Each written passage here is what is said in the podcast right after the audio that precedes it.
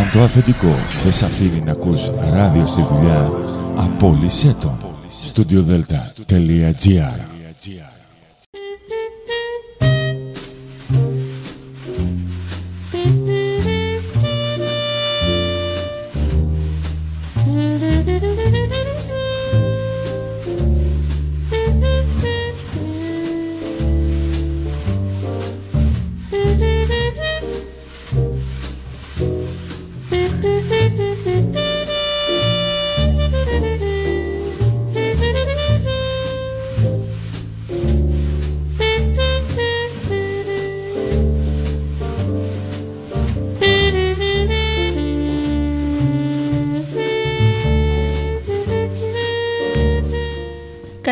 σας κυρίες και κύριοι.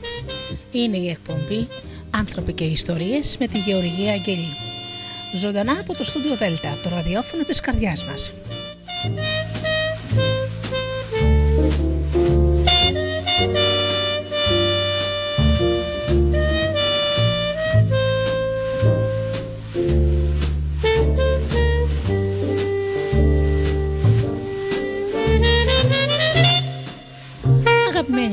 Μαζί πάλι όπως πάντα κάθε Παρασκευή στις 8 εδώ στο στούντιο Δέλτα. Να σας καλησπερίσω όλους με πολύ πολύ αγάπη. Σήμερα το θέμα μας είναι οι δύσκολες μητέρες και σήμερα θα πούμε την εξωσιαστική μητέρα από το βιβλίο της ε, υπέροχης ψυχολόγου Τερί Άπτερη.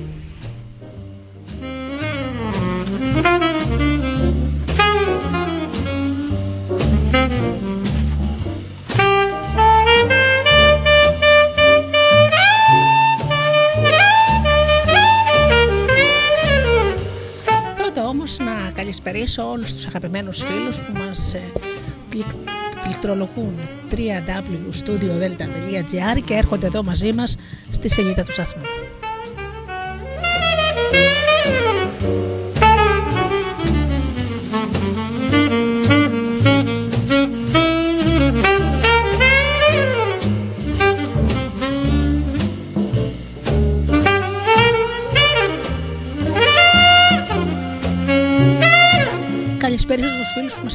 Τις μουσικές σελίδες στις οποίες φιλοξενούμαστε, όπως είναι το Live 24 και το Greek Radios.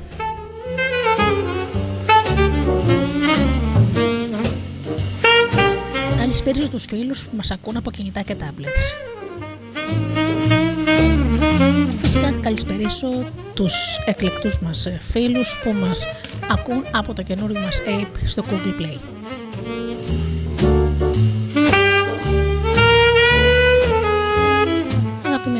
ξεκινάμε με ένα τραγούδι και αμέσως μετά με το θέμα μας.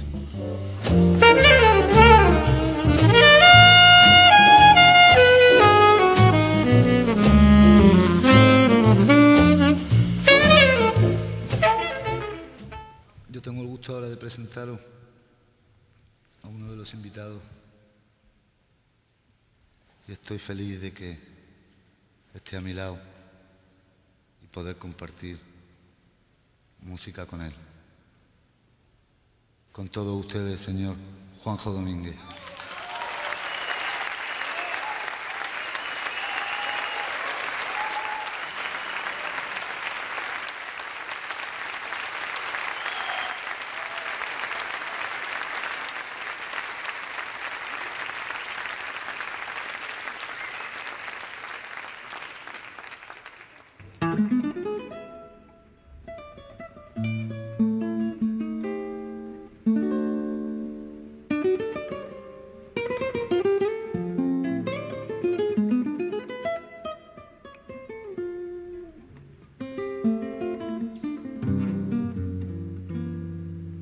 Acaricia mi ensueño,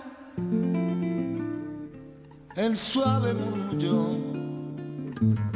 de tu suspirado. Como ríe la vida si tus ojos negros me quieren mirar. Y si en mío amparo de tu risa le ven que es como un cantar.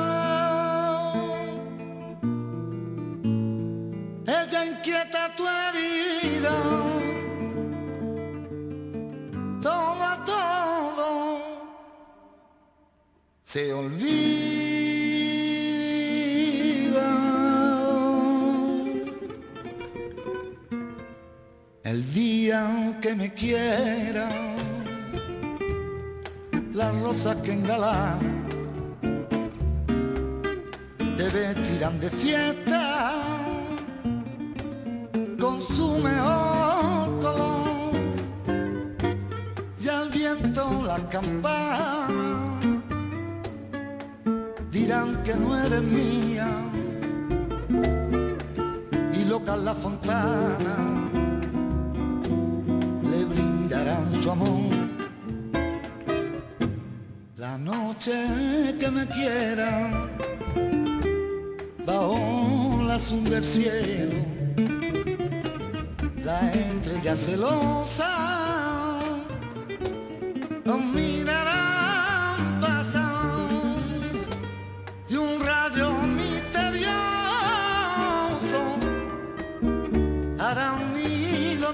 cielo, luciérnaga curiosa.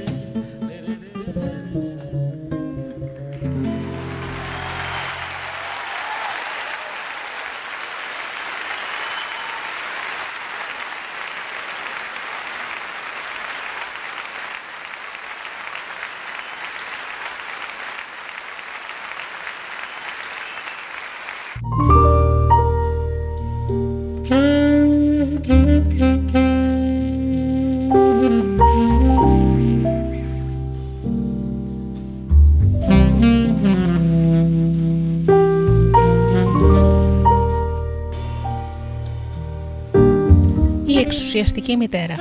Έχω δει μικρά παιδιά, εφήβους, ακόμα και ενήλικες που τρέμουν και κλαίνε από την ματέωση που νιώθουν μπροστά στην απόλυτη βεβαιότητα της μητέρας τους ότι γνωρίζει σε βάθος τις ανάγκες, τις επιθυμίες και τους στόχους τους.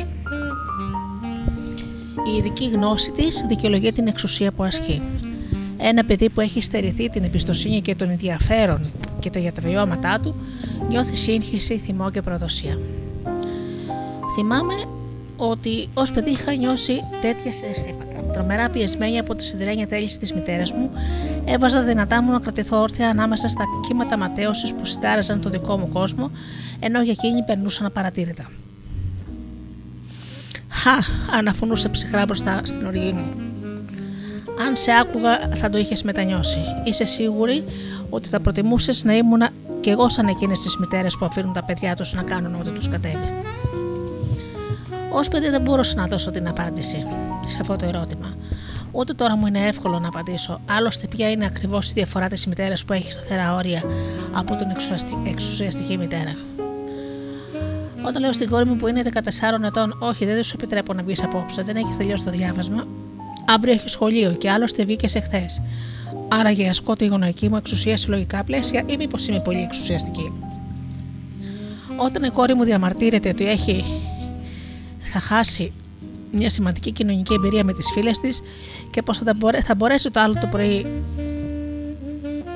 σε μια καινή διδακτική ώρα να μελετήσει ό,τι δεν πρόλαβε και εγώ εξακολουθώ να της λέω όχι, αυτό είναι ένα δείγμα σταθερότητας ή εξουσιαστικότητας. Ο γονιός δεν πρέπει να είναι δυνατός και σίγουρος. Δεν είναι σημαντικό να διδάξουμε ένα παιδί ότι υπάρχουν πράγματα που δεν τα διαπραγματευόμαστε. Το παιδί μας δεν πρέπει να μάθει ότι ορισμένες συμπεριφορές δεν είναι ανεκτές. Ένας παρορμητικός έφηβος δεν οφείλεται από τον έλεγχο που του ασκεί ο γονιός, ώσπου να μάθει να ασκεί τον αυτοέλεγχο. Ο έλεγχος δεν αποτελεί ουσιαστικό μέρος της δουλειάς που έχει κάνει ο καλός γονιός, ή μήπως είναι γνώρισμα του δύσκολου γονιού.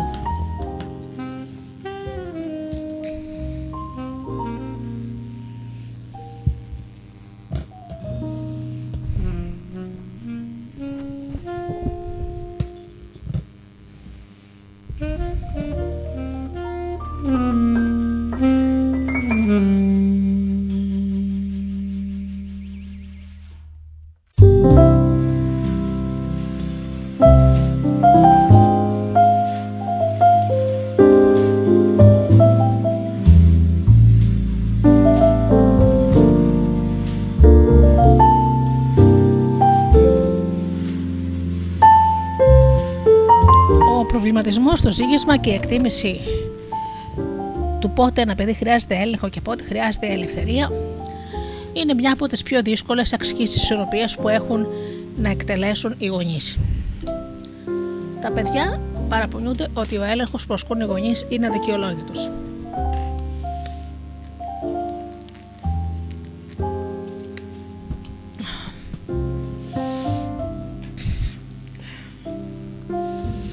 Ακόμα και όταν περιορίζεται στα πλαίσια της προστασίας και της καθοδήγησης. Οι επιθυμίες και οι παρορμήσεις των παιδιών, αν μείνουν ανεξέλεγκτες, μπορεί να τα εκθέσουν σε σοβαρούς κινδύνους. Οι έφηβοι διαμαρτύρονται ότι ο γονιός τους ελέγχει σαν παιδάκια ή τους καταστρέφει τη ζωή.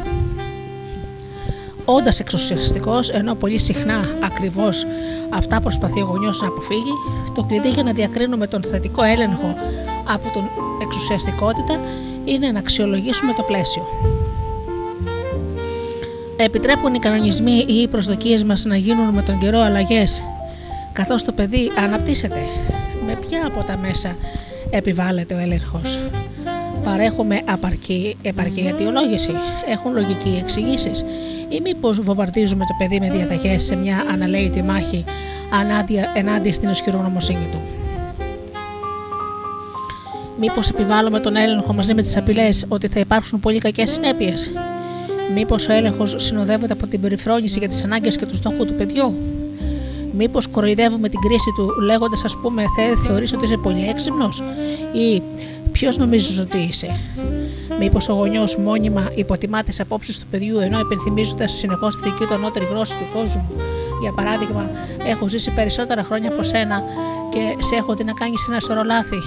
Ή μπορεί ο έλεγχος να συνοδεύεται από μια παράσταση καλοσύνης όταν υπονοείται ότι το παιδί χρειάζεται να τροφοδοτείται σε μόνιμη βάση από το γονιό. Ο υπερβολικό έλεγχος όμως, ακόμα και όταν τον επιβάλλουμε με τρυφερότητα, μεταφέρει το μήνυμα. Δεν εμπιστεύομαι την κρίση σου. Ουσιαστικά, ο εξουσιαστικό γονιός βλέπει την ατομική βούληση του γιου ή της κόρης του σαν κάτι που οφείλει να το τσακίσει. Ο σταθερός γονιός, αντίθετα, θέλει να προστατέψει και να καθοδηγήσει τη βούληση του παιδιού χωρίς να τη τσακίσει. Οι γονείς είναι υπεύθυνοι για την ασφάλεια και την ευημερία του παιδιού τους. Δουλειά τους είναι να του διδάξουν ότι ορισμένες συμπεριφορές είναι βλαπτικές. Όταν μια μητέρα φωνάζει, Μην το πιάσεις αυτό, θα καείς, τη στιγμή που ένα παιδί απλώνει το χέρι του προς το ταψί που μόλις έχει βγει από το φούρνο, πρέπει να κάνει το σπεδάκι να κλάψει, αλλά του μεταδίδει μια πολύ σημαντική γνώση. Συχνά, ωστόσο, μπορεί να γίνεται κατάχρηση αυτών των αναγκαίων μαθημάτων. Στην έρευνά μου για την σχέση των εφήβων με τις μητέρες τους διαπίστωσα ότι οι γονείς πολλές φορές χρησιμοποιούν απειλές στη θέση ενός δικαιολογημένου ελέγχου.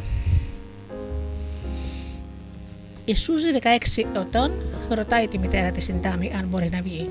Η μητέρα της απαντά ρωτώντας: Τι εννοείς, να βγεις στον δρόμο τώρα, είναι σκοτεινά, θες να σου επιτεθεί κανένας; Στην ένταση της στιγμής πολλοί γονείς καταφεύγουν στις συντομεύσεις και εκφωνούν εντολές χωρίς να δίνουν καμιά εξήγηση, είτε επειδή τους έχουν εξαντλήσει η προσπάθεια να μεταδώσουν την γνώση και τη λογική τους, είτε απλώς και μόνο είναι επειδή είναι κουρασμένοι, επειδή βιάζονται ή επειδή έχουν σπασμένα νεύρα. Όταν όμως οι απειλές γίνονται ρουτίνα, όταν συνιστούν τον κυριότερο τρόπο διαφωνίας ανάμεσα στο γονιό και στο παιδί, τότε ο εξαναγκασμό μπορεί να διεισδύσει στην ίδια δομή της σχέσης. Οι καθημερινές απειλές μεταδίδουν ένα τριπλό μήνυμα. Πρώτα απ' όλα εμπεριέχουν δυσίωνε προσβλέψεις, θα το μετανιώσεις, θα το πληρώσεις, δεν έχεις ιδέα τι σε περιμένει. Δεύτερον, εκφράζουν τον παράλογο ισχυρισμό ότι έλεγχος του γονιού είναι το απόλυτο αναγκαίος είναι απόλυτα αναγκαίος για να είναι καλά το παιδί. Όταν το τρίτο σκέλος του μηνύματος είναι πως οι επιθυμίες και τα θέλω του ίδιου του παιδιού είναι οπωσδήποτε πηγίδανα και κακά, τότε η εκπαίδευση του παιδιού και η ηθική καθοδήγησή του μετατρέπονται σε μαύρη μαγεία. Η περιφρόνηση κατακλείζει τις ψυχικές δομές του παιδιού σαν καυτή λάβα και το παιδί τρομοκρατείται από αυτό που αισθάνεται έρχεται τότε αντιμέτωπο με ένα δίλημα. Να αντισταθώ στον έλεγχο των γονιών ή να εκτεθώ στους κινδύνους όλων αυτών που νιώθω ή θα υποκύψω στον έλεγχο τους και θα παρατηθώ από τις επιθυμίες και τους στόχους μου.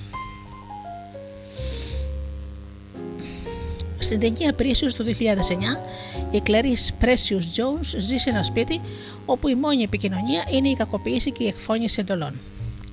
Από τη στιγμή που η Clarice Μπαίνει στο σπίτι, τη διατάζουν να μαγειρεύει, να καθαρίζει, να φροντίζει τις ανάγκες των άλλων. Ταυτόχρονα την χαρακτηρίζουν άχρηστη και ανεπιθύμητη. Ενώ πηγαίνει ακόμα στο γυμνάσιο και είναι έγκυος στο δεύτερο παιδί της, οι γονείς της την χρησιμοποιούν σαν υπηρέτρια, σαν σάκο του box, σαν αποδοποιημένο τράγο και κατά καιρούς σαν αντικείμενο ενός απάνθρωπου σεξουαλικού πόθου. Οι ανάγκες της δεν καταγράφονται ούτε στις σκέψεις ούτε στις πράξεις των γονιών της είναι μια πολύ ισχυρή και βαθιά συτερακτική απεικόνηση της κακοποίησης σεξουαλικής, σωματικής και συναισθηματικής. Απεικονίζει με αδρές πινελιές τη συνάρτηση ανάμεσα στην περιφρόνηση και την εξουσία. Ο γονιός είναι σε θέση να αιτιολογήσει την εξουσία που ασκεί μέσα από την περιφρόνησή του για το παιδί. Οι ανάγκες, οι επιθυμίες και οι απόψεις σου δεν έχουν καμιά αξία. Επομένως, εγώ, ο γονιός, δικαιούμαι να σου εξουσιάζω. Η εμπειρία της Έλσα είναι πολύ διαφορετική από την Πρέσιος. Εδώ δεν υπάρχει σωματική κακοποίηση, αλλά η Έλσα κατακλείζεται από τον έλεγχο για την κριτική που ασκεί κάθε στιγμή η μητέρα της Λαβίνια. Για το συγκεκριμένο ζευγάρι μητέρα-κόρη, ο διάλογος αποτελείται από εντολές που εκφωνεί η Λαβίνια και και από τις αντιλογίες της Έλσα. Η απάντηση Ω απάντηση, η Λαβίνια επαναλαμβάνει τις αρχικές εντολές της και προσθέτει καινούριε, διαρθίζοντάς τις με κριτική. Η Λαβίνια αρχίζει ζητώντας από την Έλσα να καθαρίσει το δωμάτιό της. Η Έλσα απαντά ότι θα το καθαρίσει σε λίγο. Η Λαβίνια την προστάζει να το καθαρίσει τώρα και να μην ξεχάσει να τα τοχοποιήσει τα και καθαρά τη ρούχα στα ράγια και στις κρεμάστε και να σκουπίσει. Προσθέτει ότι η Έλσα πάντα αργεί να κάνει αυτό που της λένε γιατί είναι τεμπέλα. Ενώ η Έλσα κοιτάζει την οθόνη του υπολογιστή της, παριστάνοντας ότι η κριτική της μητέρας της δεν την αγγίζει, η Λαβίνια της λέει να κλείσει τον υπολογιστή και να πάψει να ασχολείται με το κινητό της και να αντικαταστήσει τον, τον θυγινό πρωινό της με μια πιο σωστή διατροφή. Καθώς η Έλσα αρχίζει να τακτοποιεί το δωμάτιο, η Λαβίνια κυκλοφορεί ανάμεσα στα πόδια της, την παρακολουθεί και συνεχίζει να δίνει οδηγίες. Μάζεψε πρώτα τις πετσέτες. Σου έχω πει να τις κρεμάς στην μπάρα και όχι στα πόδια του κρεβατιού. Πόσες φορές το έχω ξαναπεί. Και τώρα ήρθε η ώρα να πάρεις τα πόδια σου να πας στο σχολείο. Θες να αργήσεις πάλι. Θα με αναγκάσεις να γράψω κι άλλο σημείο στη δασκάλα σου. Α, γυρνώντας από το σχολείο, πέρα από το ταχυδρομείο. Αυτό είναι στο δρόμο σου προς τα εδώ. Όχι το άλλο που είναι κοντά στο σπίτι της Σέιντι και μην τυχόν ξεχάσεις να στείλεις το πακέτο μου. Κάθε οδηγία μόνη της είναι αρκετά λογική, όλες όμως μαζί λειτουργούν συσσωρευτικά και κάνουν την, την Έλσα να αισθάνεται ταπεινωμένη και πληπισμένη. Δέχεται ένα κατάπαυστο σφυροκόπημα από προσταγέ. Δεν μπορεί να πάρει ανάσα όταν η μητέρα μου μιλάει έτσι, μου είναι αδύνατο να σκεφτώ, λέει σαν να μου κλέβει το μυαλό. Μένω κούφια και το μόνο που μένει είναι τα λόγια της. Μπαμ, μπαμ, μπαμ.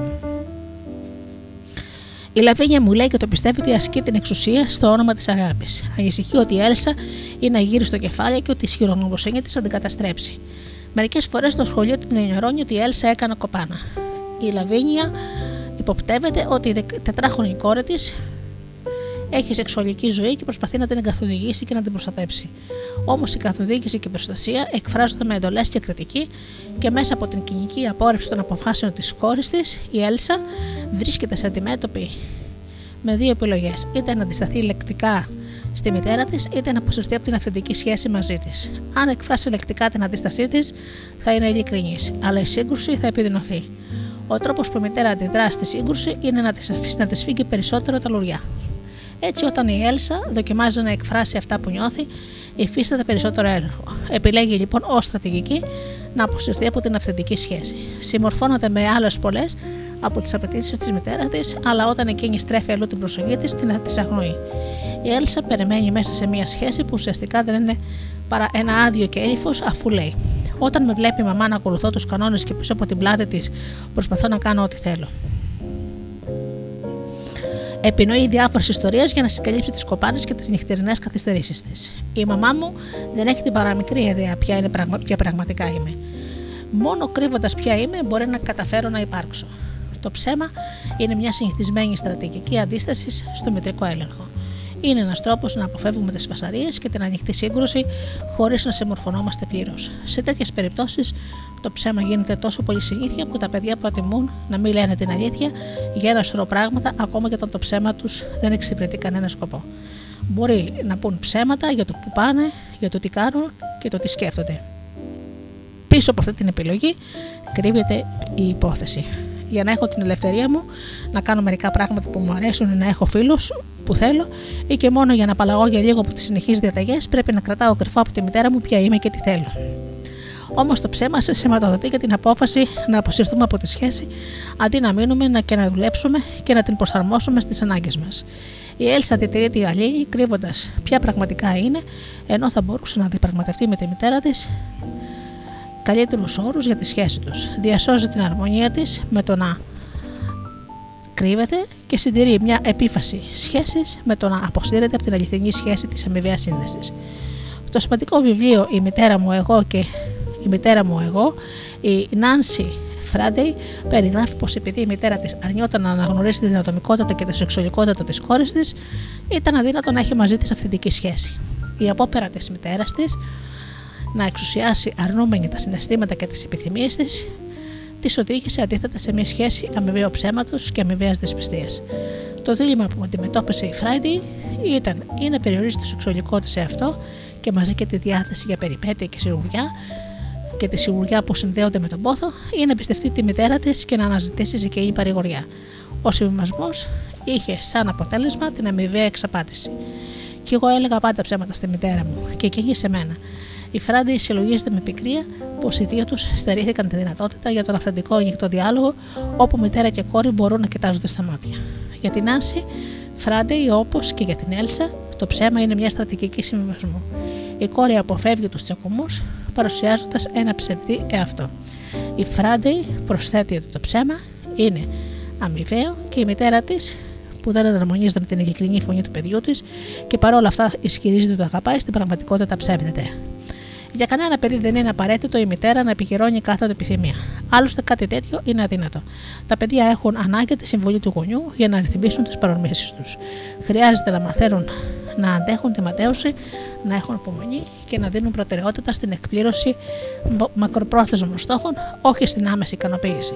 Όταν όμως ένας γονιός θεωρεί ότι η βούληση του γιου ή της κόρης του είναι κακή και επικίνδυνη, όταν αντιμετωπίζει τη σχετική, την ψυχική κατάσταση του παιδιού του ως κάτι διαστραμμένο, τότε το παιδί μένει με σύγχυση και αμοιβολία για τον εαυτό του. Ο εξουσιαστικός γονιός, αντί να δείξει περιέργεια και ευχαρίστηση για τον καλό, του εαυτό, για τον καλό εαυτό του παιδιού του, του ενστελάζει ενοχές. Αντί να δώσει όθηση στο αναπτυσσόμενο εαυτό της κόρη ή του γιού του, αρνείται κάθε εναρμόνιση μαζί του. Ισχυρίζεται ότι γνωρίζει ως δικό στο χαρακτήρα του παιδιού, τις ανάγκες και τις επιθυμίες του. Αφού λοιπόν πιστεύει ότι είναι ειδικός, αρνείται να ακούσει το παιδί και να μάθει από αυτό. Θεωρεί πως ο ρόλος του, πάντα ρόλος ειδικού, είναι να διευθύνει και να ελέγχει το παιδί του. Η ψυχαναλήτρια Άλλη Μίλλερ ονομάζει το πολύπλοκο εγχείρημα να τσακίσει τη θέληση του παιδιού δηλητηριώδη παιδαγωγική.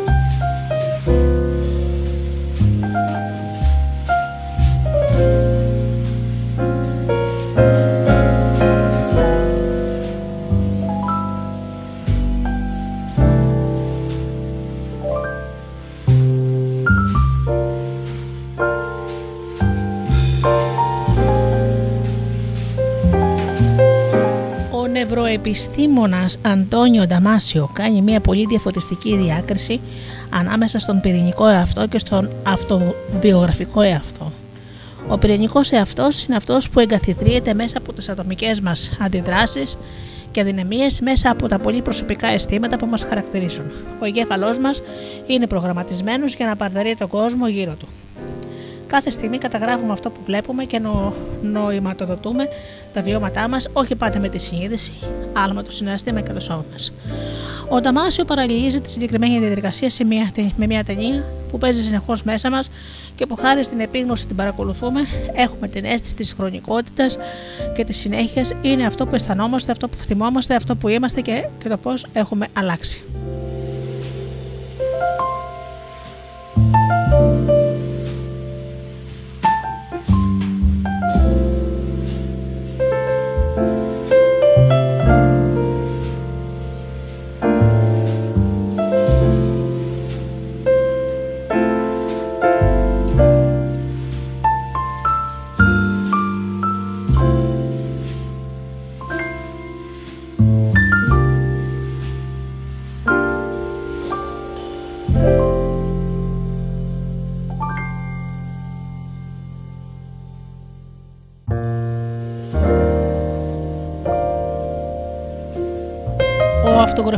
Αυτοβιογραφικός εαυτός μας είναι η πιο δημόσια ιστορία που ακούμε για τον εαυτό μας ή που ήδη αφηγούμαστε για αυτόν. Ο αυτοβιογραφικός εαυτός είναι ευάλωτος στην διαστρέβλωση και στην άργηση. Πολλές φορές εμείς οι ίδιοι φτιάχνουμε ψευδείς ιστορίες για το ποιοι είμαστε. Όμως, όπως οι ψευδείς ιστορίες φτιάχνουν για μας και οι άνθρωποι του περιβάλλοντός μας. Αν ασπαστούμε μια ψευδή ιστορία για τον εαυτό μας, τότε υπάρχει συνέχεια, ασυνέχεια ανάμεσα σε αυτό που νομίζουμε ότι θέλουμε, σε αυτό που νομίζουμε ότι πρέπει να είμαστε και σε εκείνο που πραγματικά αισθανόμαστε και γνωρίζουμε, βαθιά μέσα μας. Κατά κανόνα, ο αυτογραφικός εαυτός αναθεωρείται κάθε φορά που παίρνουμε αποφάσεις για τον τρόπο που θα προχωρήσουμε στη ζωή. Οι σημαντικοί για μας άνθρωποι, όμως, ιδίως η μητέρα, ενδέχεται να παρεμποδίσουν την αναπροσαρμογή αυτή.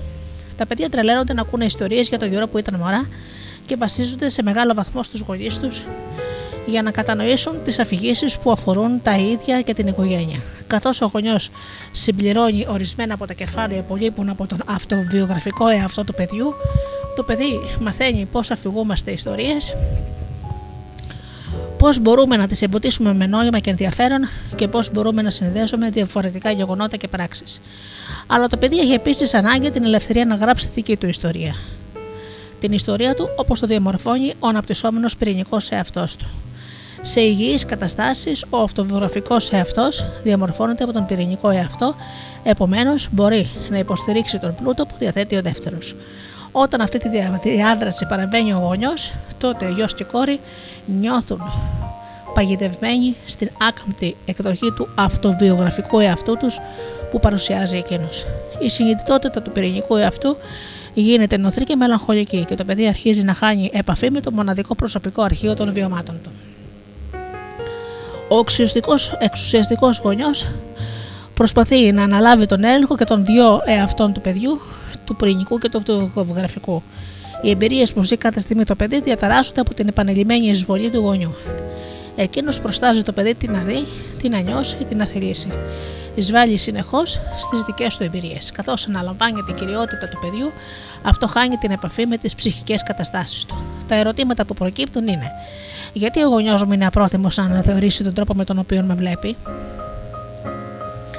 Πρέπει να συνταχτώ με τη δική του εκδοχή της ιστορίας και να με αποδεχτεί. Γνωρίζει όντως την αλήθεια για μένα. Καλύτερα από όσο εγώ. Είμαι άραγε ικανός να ξέρω τι θέλω. Κατά κανόνα το παιδί αντιστέκεται στις απόπειρες του γονιού να προσιαστεί ως ειδικό στο τι θέλει ο ίδιο. Το τι θέλει το ίδιο. Αυτό έπαψε να μ' αρέσει από τότε που ήμουνα 7 χρονών. Γαβγίζει ένας 13χρονο προσβεβλημένος από τις παροχημένες υπόψεις της μητέρας του. Τέτοιου είδους διορθώσεις γίνονται συχνά με άκομψο τρόπο και αδέξιο, ιδίως στην εφηβεία. Όμως η τραχύτητα και η ατσαλοσύνη φέρνουν μαζί τους τη ζωντάνια. Ένα παιδί που μεγαλώνει και ζωντανεύει μπροστά στις νέες δυνατότητες, δες πως είμαι τώρα, εκλυπαρεί ο γιος ή η κόρη, ελπίζοντας ότι στο τέλος ο γονιός θα το δει με τα καινούργια μάτια. Για κανένα γονιό δεν είναι πάντα ευχάριστες οι απαιτήσεις αυτές, ειδικά όμως ο εξουσιαστικός γονιός τις θεωρεί εξορισμού κακές. Η διαφορά ανάμεσα στον υγιή και αναγκαίο γονεϊκό έλεγχο και τον δηλητηριώδη έλεγχο έγκυται στο ύφος, στο επίκεντρο και στον σκοπό του. Ο υγιής έλεγχος διαμορφώνει γενικές αξίες και ορίζει συγκεκριμένους κανόνες, είναι όμως ενήμερο για τις αλλαγές γιατί ακούει για την ευρεία έννοια του όρου και σέβεται την ικανότητα του αναπτυσσόμενου παιδιού να συμπληρώνει τις λεπτομέρειες των γενικών απαιτήσεων που προβάλλει η ζωή. Έλεγχος μιας δύσκολης μητέρας βασίζεται, ο έλεγχος μιας δύσκολης μητέρας βασίζεται σε μια έμονη ιδέα η οποία επενήσεται σε καθημερινή βάση. Εγώ ξέρω ποιος είσαι, εσύ δεν το ξέρεις. Ή εγώ θέλω να είσαι αυτό και αυτό είναι πιο σημαντικό από εκείνο που θέλεις εσύ.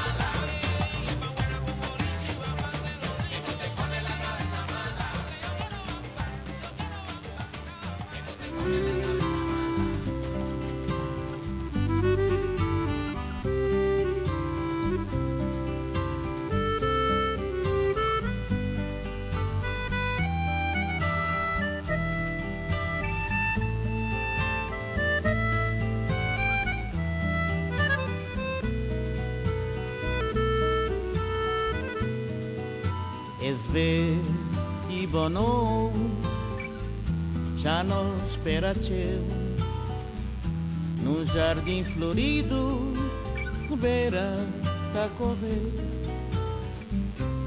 Valde Paul é prova de fertilidade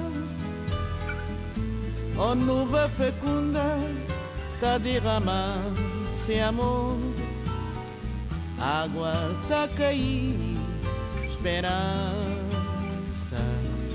Tá a brotar.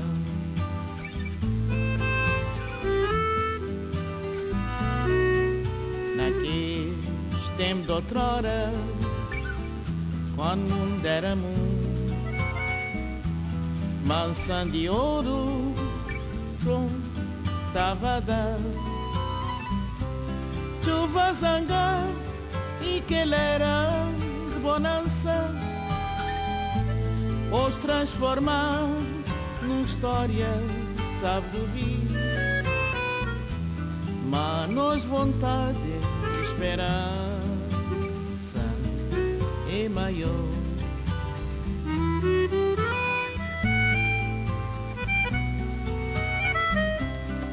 Aquele jardim, na nos sonho, cá morrer. Força de perseverança ainda está cultivada Cabo Verde é verde na nosso coração, nós terra a vertejar, de nós mundo cheio de amor, sem nós esperar, pés dia grande, onde cada filho tá tem ser parte verde, não quer viver terra da amizade Tá desenvolvendo na mente felicidade Num jardim prometido da flor cheio de paz.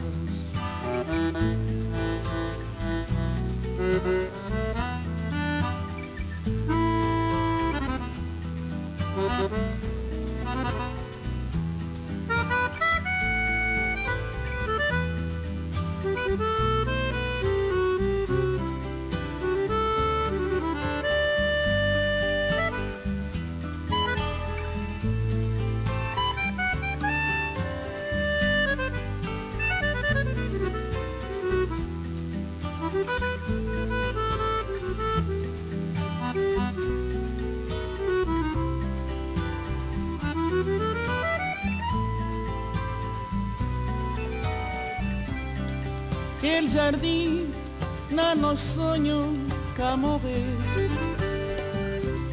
De perseverança ainda tá a cultivar.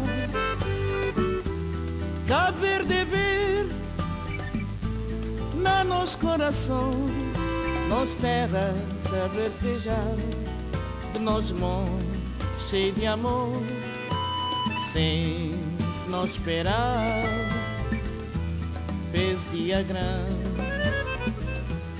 Onde cada filho tá tem ser parte verdinho Não quer viver num terra da amizade Tá desenvolver na mente felicidade Num jardim prometido da flor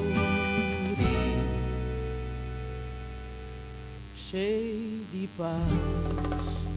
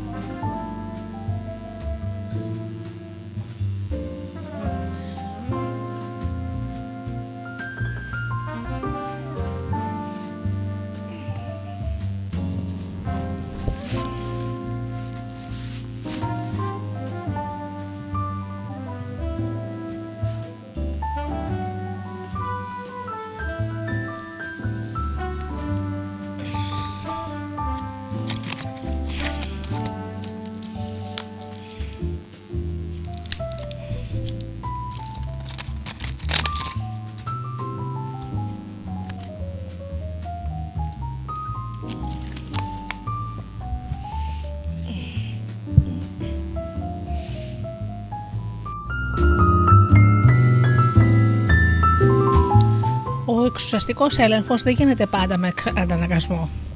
Μερικές φορές τρυπώνει και επιβάλλεται χωρίς εξωτερικά σημάδια βίας. Στις περιπτώσεις αυτές, ο γονιός αποκτά την κυριότητα των σκέψεων και των συναισθημάτων του παιδιού, στο οποίο δίνεται δυνατότητα να επιλέξει είτε να διαμορφωθεί κατ' εικόνα του γονιού και να ακολουθήσει τη συνεχή ροή οδηγιών που του δίνει εκείνος, είτε να γίνει αποδέκτης του άγχους και της αποδοκιμασίας του. Αντί να δώσει προσοχή στα σήματα που εκπέμπει το παιδί, η υπέρ εμπλεκόμενη μητέρα βλέπει την καρδιά και το μυαλό του παιδιού της σαν δοχεία τα οποία θα γεμίσουν με τις δικές της σκέψεις και τα δικά της συναισθήματα. Αντί να δείξει ευαισθησία για τα αναπτυσσόμενα ψυχικά στάδια του παιδιού, η μητέρα αναλαμβάνει την επιστασία και τον έλεγχο της ψυχής του. Το μήνυμα είναι Θέλω να επιθυμείς να σκέφτεσαι, να αισθάνεσαι με τον τάδε τρόπο και δεν επιτρέπεται να αλλάξεις. Για να ευχαριστήσει μια τέτοια μητέρα το παιδί, πρέπει να αναπτύξει αυτό που ο ψυχαναλυτής Donald Winnicott ονομάζει ψευδή εαυτό. Πρόκειται για ένα αυτοβιογραφικό εαυτό, ο οποίος έχει γραφτεί από τη μητέρα, έχει διαμορφωθεί με βάση τις δικές της επιθυμίες και είναι αποσυνδεμένος με τον, από, τον πυρηνικό του, από τον πυρηνικό εαυτό του παιδιού. Μερικές φορές η εξουσιαστική μητέρα δεν έχει επίγνωση ότι υπάρχει διαφορά ανάμεσα σε αυτό που θέλει εκείνη και σε εκείνο που θέλει το παιδί. Συχνά οι δικέ της ανασφάλειες την δυσκολεύουν να εμπιστευτεί τα ένστικτα του παιδιού της, η αμφιβολία για τον εαυτό της την οδηγεί να υποθέσει ότι το παιδί δεν είναι σε θέση να λειτουργήσει χωρίς τη δική της μόνιμη μικροδιαχείριση σε οποιαδήποτε μορφή της και η διάχυση των ορίων ανάμεσα στις ανάγκες και τους στόχους της μητέρας και τις ανάγκες και τους στόχους του παιδιού οδηγεί στην υπερεμπλοκή. Η μητέρα είτε αγνοεί είτε βάζει στο περιθώριο τα βιώματα του γιου ή τη κόρη της, επειδή δεν καταλαβαίνει ότι δεν έχει υπέρτατη εξουσία πάνω στο παιδί. Η φροντίδα και η προσοχή μετατρέπονται σε καταπίεση, καθώς η μητέρα παρακολουθεί τις ψυχικές εκδηλώσεις του παιδιού και κρίνει κάθε σκέψη ή συνέστημά του, θεωρώντας ότι ο δικός του ψυχικός κόσμος είναι ο δορυφόρος του δικού της. Η υπερεμπλοκή παράγει ακραία σύγχυση και τα παιδιά αντλούν πολύ ουσιαστική ευχαρίστηση από την ατομικότητά τους. Δοκιμάζουν και παρατηρούν σε ποια χαρακτηριστικά μοιάζουν και σε ποια διαφέρουν από τους κοντινούς τους. Όταν ζητούν να έχουν δικό τους χώρο, εκείνο που αναζητούν είναι να μπορούν να αναστοχάζονται ανανόχλητα γύρω από τα προσωπικά τους όρια και τις προσωπικές τους συνδέσεις. Όταν μια μητέρα δεν βλέπει ότι το παιδί της είναι ένας χωριστός άνθρωπος, το παιδί αρχίζει να αμφισβητεί το προσωπικό του υποκείμενο βίωμα. Είναι δυνατόν αυτό που αισθάνομαι να είναι αληθινό όταν η μητέρα μου που γνωρίζει τα συναισθήματά μου λέει ότι άλλα από αυτά που νομίζω εγώ. Μήπως θεωρεί απαράδεκτο τον πυρηνικό μου εαυτό επειδή της είμαι άγνωστη. Ακολουθούν τρία στιγμιότυπα όπου, όπου τρία πρόσωπα, δύο νεαροί ενήλικες και ένας έφηβος, αγωνίζονται να γνωρίσουν τον εαυτό τους ενώ παρεμποδίζονται από τη μητέρα η οποία νομίζει ότι η ίδια τον γνωρίζει καλύτερα. Ο Κρέγκ ολοκλήρωσε πρόσφατα τη θητεία του στους πεζοναύτες και προσπαθεί να βρει τρόπο να προσαρμοστεί πάλι στη ζωή του πολίτη. Στα 23 του χρόνια λαχταράει την υποστήριξη και την κατανόηση της μητέρας του, η οποία τον είχε πάντα πολύ ψηλά και αρνείται να ακούσει οτιδήποτε για την αγωνία που περνάει. Παρότι ο Κρέγκ έχει εκπαιδευτεί να δρά με αυταπάρνηση για τη σωματική του ακαιρεότητα, το σχεσιακό αυτό δίλημα τον πλημμυρίζει με ένα βόβο που όπως λέει δεν μπορώ να το αντέξω. Τα παγερά μάτια και τα σφραγισμένα αυτιά της μητέρας του τον κάνουν να νιώθει άρρωστος άδειος σε ελεύθερη πτώση. Ο Γκάρι 19 ετών προσπαθεί να ξεπεράσει την αποτυχία του στις εξετάσεις του πρώτου έτους στο πανεπιστήμιο, αλλά η μητέρα του επιμένει ότι ο ίδιος ήθελε πάντα να γίνει μαθηματικός.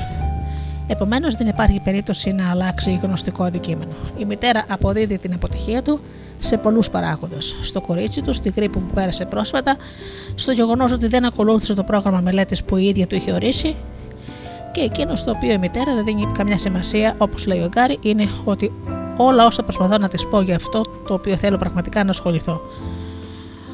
Με ρωτάει, γιατί μιλε έτσι, και την επόμενη στιγμή μου εξορδονίζει ένας σωρό διαταγέ.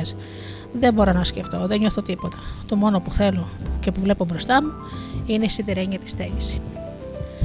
Καθώς μια οικογένεια υφίσταται ευνίδιες αλλαγές, υπάρχει πιθανότητα μια κατάσταση άνα τη ισορροπίας να δώσει τη θέση της σε μια δύσκολη σχέση. Ο πατέρας του Τζόελ λειτουργούσε ως κυματοθράφστη ανάμεσα στο 13χρονο γιο του και την επιβλητική του μητέρα. Μετά το θάνατό του, ο Τζόελ και η Πόλα και η μητέρα, η μητέρα αγωνιζόταν να διαχειριστούν το πέρθος τους με πολύ διαφορετικούς τρόπους.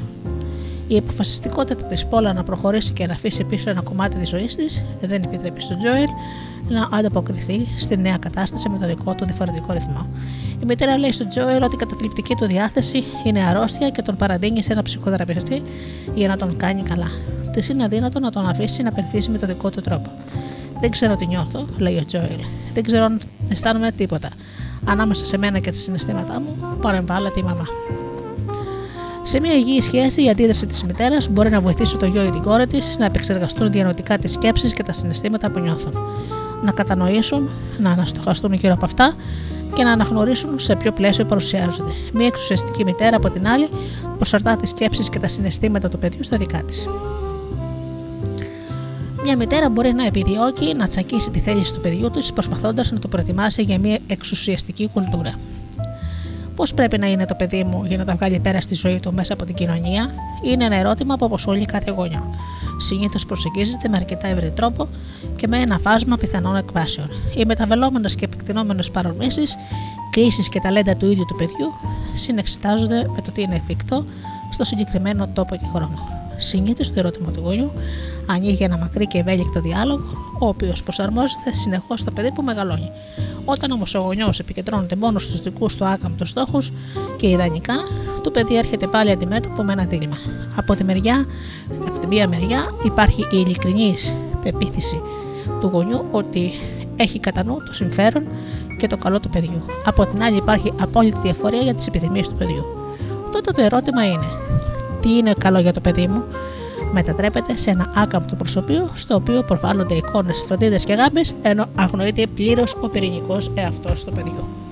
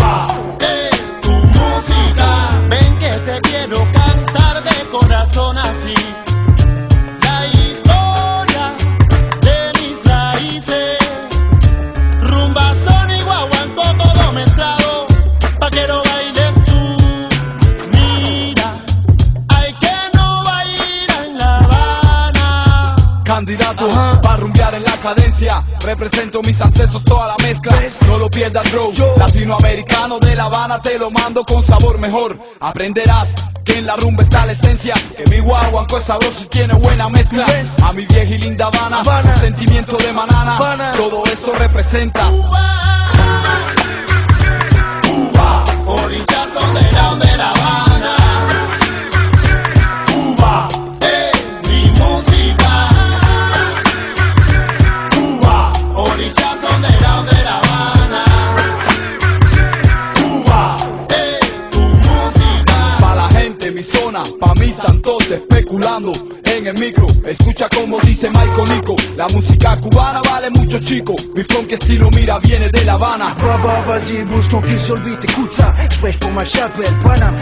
refrains de la Havana, j'rappe, c'est mon dada. Michael Nico, chico, soy loco, siempre flow. J'représente la salsa, le soleil de Cuba. J'oublie Paris, la pluie, son ciel gris et tout ça. J'rêve de belles nanas sur la plage de Gros Havana. Sous les palmiers à fumer, j'représente ça. Cuba,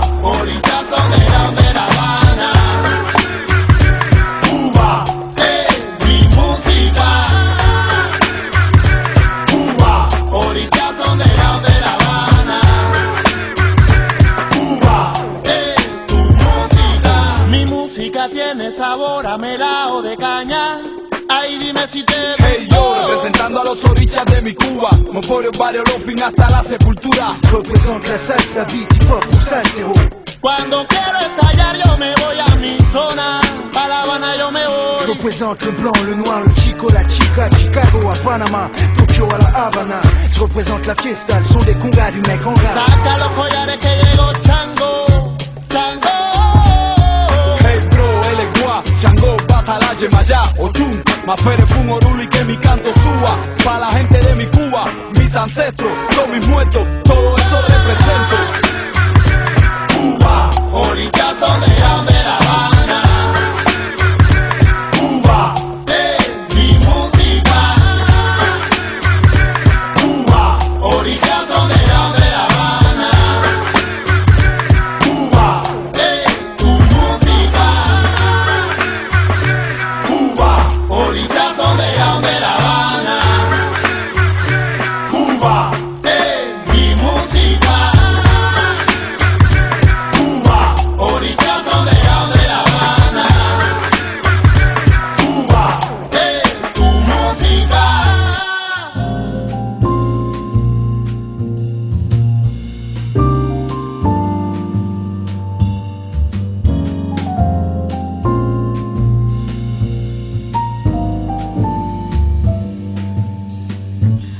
δούμε τώρα το ρόλο του γονιού ε, σε μια εξουσιασ- εξουσιαστική κουλτούρα.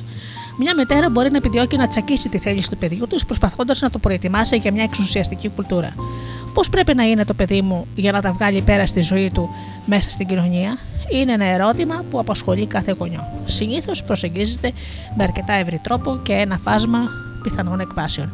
Οι μεταβαλλόμενες και επεκτηνόμενες παρορμήσεις, κλήσεις και ταλέντα του ίδιου του παιδιού συνεξετάζονται με το τι είναι εφικτό στο συγκεκριμένο τρόπο, τόπο και χρόνο. Συνήθως το, το ερώτημα του γονιού ανοίγει ένα μακρύ και ευέλικτο διάλογο, ο οποίος προσαρμόζεται συνεχώς στο παιδί που μεγαλώνει. Όταν όμως ο γονιός επικεντρώνεται μόνο στους δικούς του άκαμπτους στόχους και ιδανικά, το παιδί έρχεται πάλι αντιμέτωπο με ένα δίλημα από τη μεριά, τη μία, υπάρχει η ειλικρινής πεποίθηση του παιδιού ότι έχει το κατά νου συμφέρον για το καλό του παιδιού και από την άλλη υπάρχει μια απόλυτη διαφορία για τις επιθυμίες του παιδιού. Τότε το ερώτημα τι είναι καλό για το παιδί μου μετατρέπεται σε ένα άκαμπτο προσωπείο στο οποίο προβάλλονται εικόνες φροντίδα και αγάπης ενώ αγνοείται πλήρως ο πυρηνικός εαυτός του παιδιού. Στην ε, ανταγωνιστική κοινωνία μας όπου άνθρωποι με δεξιότητες και ταλέντα, εμπειρία, εκπαίδευση και μόρφωση πολλές φορές δια, διαγωνίζονται για το ποιος θα πετύχει αν οι γονείς εξουσιάζουν το παιδί τους μέσα από ένα ακατάπαυστο πρόγραμμα φροντιστηριακών μαθημάτων, καλλιτεχνικών δραστηριοτήτων, αθλημάτων και οργανώσεων παιχνιδιών. Ο γονιός υπερασπίζεται τον έλεγχο που ασκεί επικαλούμενο στο συμφέρον και το, το καλό του παιδιού του, το παιδί όμως μπορεί να βιώνει πολύ διαφορετικά. Τα ενδιαφέροντά του γονιού χάνουν την ευκαμψία τους, οι διαμάχε ανάμεσα σε γονιό και παιδί καταλήγουν σε ένα φαύλο κύκλο αναμέτρησης της βούλησης του ενός με τη βούληση του άλλου και τέλος η καταναστη- κατανακαστική παροχή ενδιαφερόντων μπορεί να εξαντλήσει και να εξασθενήσει τη φαντασία και την επι- αυτοεπίγνωση του ίδιου του παιδιού. Σε ολόκληρη την ανθρώπινη ιστορία, στο επίκεντρο του γονεϊκού ελέγχου βρίσκονται οι κανόνες που αφορούν τα δύο φύλλα. Ο ίδιος ο όνιο μπορεί να αντιμετωπίσει το δίλημα, να ασκήσει απάνθρωπο περιορισμό ή να διακινδυνεύσει να μην μοιήσει επαρκώς το παιδί του στις κοινωνικές επιταγές. Στο διήγημά της Επίσκεψη από τη γυναίκα που δένει τα πόδια, η Έμιλι Πράτζερ περιγράφει την παραμόρφωση που επιβάλλουν σε ένα εξάχρονο κοριτσάκι η μητέρα και η θεία του, δένοντας τα λειτουργικά και υγιή πόδια του. Σπάνε τις καμάρες των ποδιών και δένουν από κάτω τους τα δάχτυλα, προκαλώντας το παιδί πόνο και αναπηρία για όλη τη ζωή. Η μητέρα επιβλέπει τη διαδικασία με τη βεβαιότητα ότι επιβάλλει στην, κο- την κόρη στην κόρη για το καλό της, γνωρίζοντας ως θετικό την πολιτισμική υπόθεση ότι μια γυναίκα με φυσιολογικά πόδια είναι ακατάλληλη για γάμο. Η μητέρα δεκάντοτε από τις διαμαρτυρίες του παιδιού. Οι κοινωνικές επιταγές απαγορεύουν επίσης την απάνθρωπη εισβολή της εξουσίας του γονιού και τον ακροτηριασμό των γεννητικών οργάνων, ο οποίος ονομάζεται και γενική περιτομή. Η Αλίζ Βόλκερ και η Πραχή Πρατή- Πρατίχα Πάρμαρ στο βιβλίο Σημάδια του Πολεμιστή διερευνούν τα σχετικά κοινωνικά και θρησκευτικά ζητήματα, έθιμα, τα οποία πολλές φορές υποστηρίζονται από τις μητέρες. Στο όνομα της αγάπης, οι μητέρες γίνονται συνένοχες στην επιβολή του απάνθρωπου έλεγχου στις κόρες τους. Υποτιμούν το, συντρι- το συντριπτικό αίσθημα προδοσία που νιώθει το παιδί και οι διαμαρτυρίες του θεωρούνται αδικαιολόγητες για την αντίσταση. Η κόρη χαρακτηρίζεται πεισματάρα ή κακιά. Σε τέτοιες συνθήκες, η δυσκολία στη σχέση με τη μητέρα είναι μια από τις πολλές άλλες δυνάμεις που δυσκολεύουν τη ζωή του παιδιού. Η ίδια η μητέρα εξουσιάζεται από πολλούς άλλους, ωστόσο, αν τη δούμε από τη σκοπιά του παιδιού, η μητέρα είναι το πρόσωπο στο οποίο εκείνος στρέφεται για προστατευτική προστασία. Όταν η μητέρα εξουσιάζει αντί να προστατεύει το παιδί, νιώθει οργισμένο και μαζί φημωμένο. Το δέσιμο των ποδιών και η γυναικεία περιτομή είναι προφανή παραδείγματα καταπιεστικού ελ- ελέγχου και υπάρχουν όμως και συνήθειες λιγότερο πρόδειλες που παραμένουν βαθιά ριζωμένες σε διάφορες σύγχρονες κουλτούρες. Μητέρες που νιώθουν φυσιολογική στοργή συμβαίνει πολλές φορές να κλείνουν ζωτικές επικοινωνίες διώδους προς την κόρη τους στη φάση που μειούν με- σε μια κοινωνία η οποία θέτει απάνθρωπους περιορισμούς στη σεξουαλική και πνευματική ζωή των γυναικών. Για το σκοπό αυτό, η μητέρα μπορεί να ασκήσει την εξουσία της και να τιμωρήσει τη διεκδικητικότητα, τον δυναμισμό και την ατομικότητα και την ειλικρίνεια του παιδιού της. Αλλά και οι επιταγέ που αφορούν τα ανδρικά πρότυπα μπορεί να απαιτούν από ένα γονιό να ασκήσει δηλητηριώδη παιδαγωγική, καθώς μια μητέρα προετοιμάζει το γιο της να γίνει άντρας, μπορεί να αποθαρρύνει τη συναισθηματική επαφή, μπορεί να εκφράσει απογοήτευση ή να χλεβάσει το γιο της κάθε φορά που αυτός δείχνει φόβο ή θλίψη.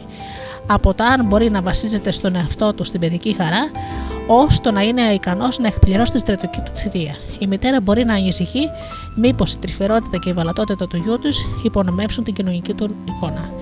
Πιστεύοντας ότι δεν θα μπορέσει να εφημερίσει αν δεν ακολουθήσει τον αντρικό κώδικα που υπαγορεύει ότι πρέπει να είναι ανεξάρτητος, ατρόμητος, επιθετικός και η μητέρα ενδέχεται να ακούσει τον δεσμό που τη δένει μαζί του για να τον κάνει άντρα. Τόσο για τις κόρες όσο και για τους γιους, η επιβολή των κοινωνικών επιταγών από το γονιό μπορεί να καταλήξει σε ένα από τα διλήμματα που εισάγει η εξουσιαστική μητέρα. Ή θα συμμορφωθεί με το συγκεκριμένο πρότυπο, ή θα σε θεωρήσω παράδεικτο. Θα απογοητευτώ από σένα και θα πάψω να σε αγαπώ. Οι μητέρε είναι άνθρωποι με τη δική τους ιστορία, ιδιοσυγκρασία και προσωπικότητα με το δικό τους σύστημα αξιών. Έχουν έντονες προσωπικές απόψεις για το τι οφείλει να κάνει ένα παιδί, για το πώς πρέπει να συμπεριφέρεται και τι ταιριάζει στα ταλέντα, στα ενδιαφέροντα και στις ανάγκες του. Η ιδιαίτερη μητρική γνώση που βασίζεται σε ένα παρελθόν στενότατη επαφής έχει πολύ συχνά βάθος και αλήθεια.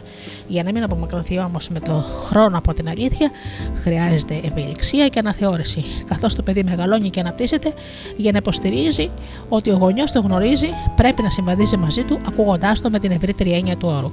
Όταν το παιδί μας αισθάνεται ότι μας είναι άγνωστο και αόρατο, όταν η φωνή του δεν ακούγεται, όταν προσπαθούμε, προσπαθούμε να ελέγξουμε την ιστορία του, τότε γίνεται ευάλωτος στην αυτοαμφισβήτηση και τη σύγχυση. Ίσως να μην είναι ούτε το ίδιο σε θέση να δει ποιος είναι ο πυρηνικός εαυτός του.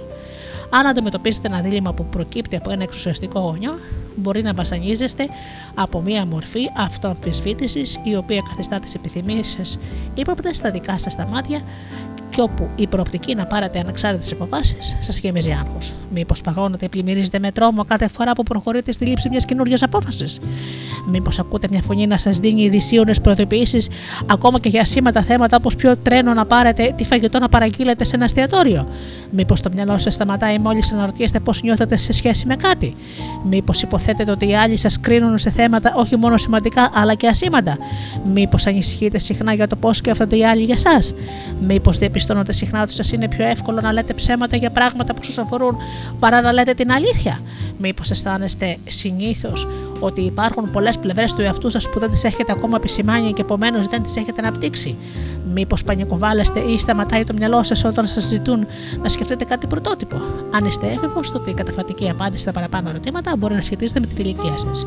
Αν έχετε πρόσφατα πάρει ατυχεί αποφάσεις για τη ζωή σας, τότε μπορεί να απαντήσετε καταφατικά σε τρεις ή περισσότερες από τις παραπάνω ερωτήσεις, επειδή είστε ακόμα παροδικά επηρεασμένος από ένα πρόσφατο δυσάρεστο γεγονός. Αν όμως τα παραπάνω σημάδια αυτοαμφισβήτησης μοιάζουν να είναι εγγεγραμμένα στην προσωπικότητά σας, θα βοηθούσε να σκεφτείτε μήπως εξακολουθείτε να ταλαπορήσετε από ένα δίλημα που σας στέθηκε κάποτε από μια εξουσιαστική μητέρα.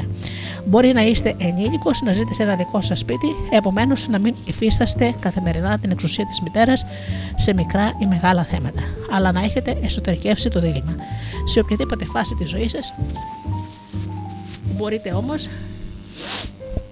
να αποκτήσετε μια νέα αντίληψη για πράγματα και να βοηθήσετε στη διαχείριση των αντιδράσεών σας. Μπορεί να βρείτε άλλους ανθρώπους που σας ακούνε να, να αναπτύσσετε τη δυνατότητα να αναστοχάζεστε τα συναισθήματά σας και να εκφράζεστε έχοντας στενή σχέση με τον πατέρα σας, με ένα αδελφό ή αδελφή, ένα φίλο ή ένα ερωτικό σύντροφο.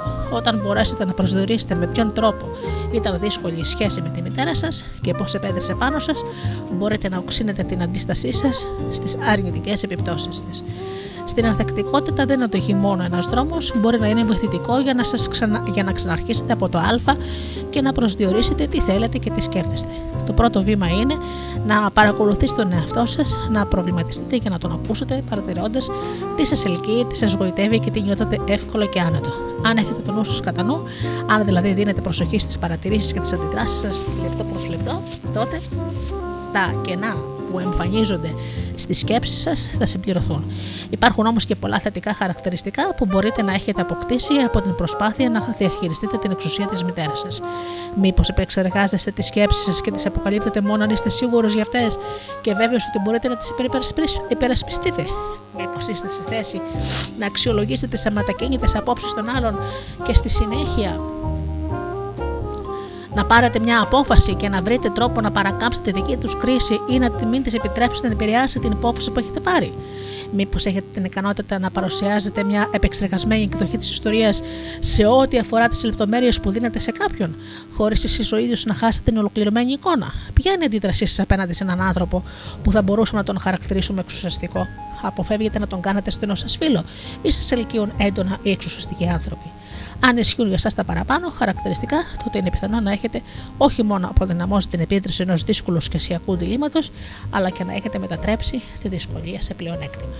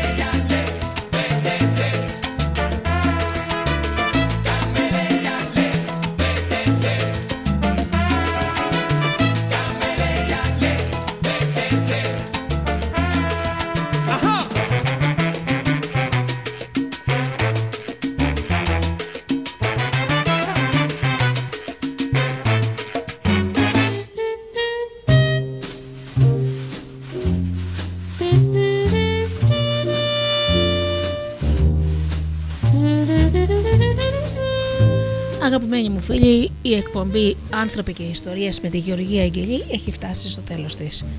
Σας ευχαριστώ θερμά για αυτές τις ώρες που ήμασταν εδώ μαζί στο στούντιο Δέλτα. Ανανεώνω το ραντεβού μας για την Παρασκευή όπως πάντα στις 8 το βράδυ. Έως τότε φίλοι μου αγαπημένοι σας εύχομαι να περνάτε καλά, να είστε καλά και αγαπήστε τον άνθρωπο που βλέπετε κάθε μέρα στον καθρέφτη. Καλό σας βράδυ.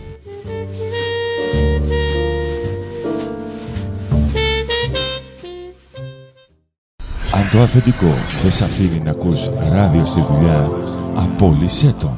studiodelta.gr